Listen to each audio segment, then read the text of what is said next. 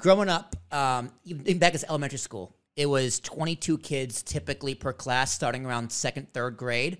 And Mm-hmm. actually, no, second grade was 18 because I remember my teacher, Miss Sheehan, God bless her, the greatest teacher I've ever had in my life, was like complaining to the class, saying like, they're gonna bump our kids up to 23 a class. And I go, that's awesome, more friends. Just blurting out eight years old. And she goes, no, no, no, that's bad. Less learning. And I don't know why 20 years later that still sticks in my head. But it's so true because Mm-hmm. Oh, I, yeah. I think Oh, I think back at Hofstra, right? I went to Hofstra, Long Island, journalism school. Most of my classes were very small.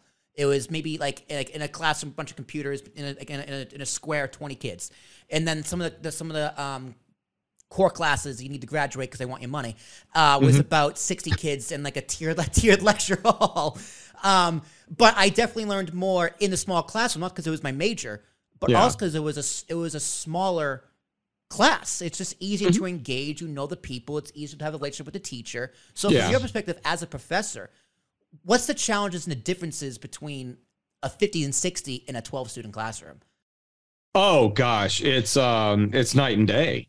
You know, it, it- people don't like to ask questions in front of other people, and people are easily distracted. And yeah, it, it's and it's easier to skip class if you're one of sixty as opposed to being one of twelve.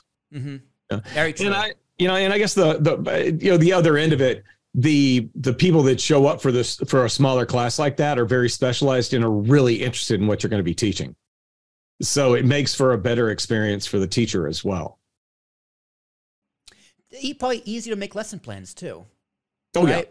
Right? 'Cause Yeah. it's, if it's a lecture hall and 60 kids, it's just usually, because I'm, I'm thinking specifically, it was like ancient Greek literature, which was really cool because I love that stuff. And like the Mm-hmm. stories are really crazy, but it's just hard to read because it was written God knows how long ago. But he was just up at the top of class, just talking and talking and talking, asking discussion questions and trying to keep up and take notes. And it's just, it's easy to fall behind. Yeah. And oh yeah. With business, I think it's even worse because it's a lot of it's a lot of definitions and like here's what this means and Mm-hmm. make your flashcards. That kind of like so. How do you like? What is the most? What is the best way to be successful in your class? Um. Oh, the best way to be successful is just come to class, but you know, write down write down the stuff that I say. If if it's really important, I say this will be on the test. I use that old line. Um. And and do the assignments. Just keep up with the work.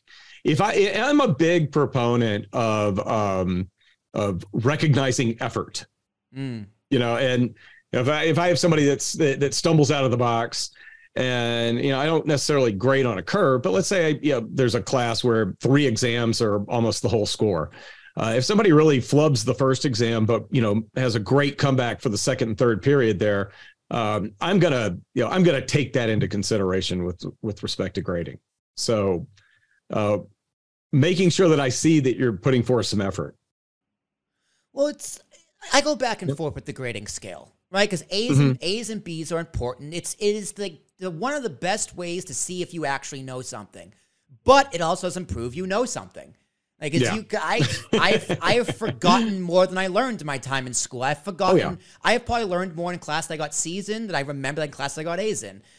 But so like, Yeah. I, I think it should be up to the professor, right? If this if this guy if the effort's there, they're learning, they improve, drop the lowest test grades to help them get a job or keep their scholarship, God forbid. yeah Um, Yeah. that that's definitely big. But you know, as a, as a professor, you do have to have that balance of okay, here's your little grade, that's the way a system Yeah. works. But there is ways to kind of skirt that and cut favors. Well, I don't. I never go the opposite direction. Right. You know, and that that that makes it much easier right there because nobody's going to complain about getting bumps. Um, usually, I ask people to keep it to themselves. I don't know if that that works or not, but uh, Kids talk, man. Especially Yeah. especially Oh, boys. I- know. I- that gets no, right the- to no, frat the be like, guess what Rhodes did? yeah. oh yeah, no, and the adults. I mean, the the MBA students do as well. Mm-hmm. They uh they they they do group projects together and start talking about each other's classes and stuff. I, I'm well aware that that they they communicate maybe more than they should about what's going on in the class. So yeah, I've uh, luckily I haven't had to learn that the hard way, where I say something that gets back around and gets me in trouble. I never say anything like that, but. Yeah. I have, I do hear they talk because I'll get questions.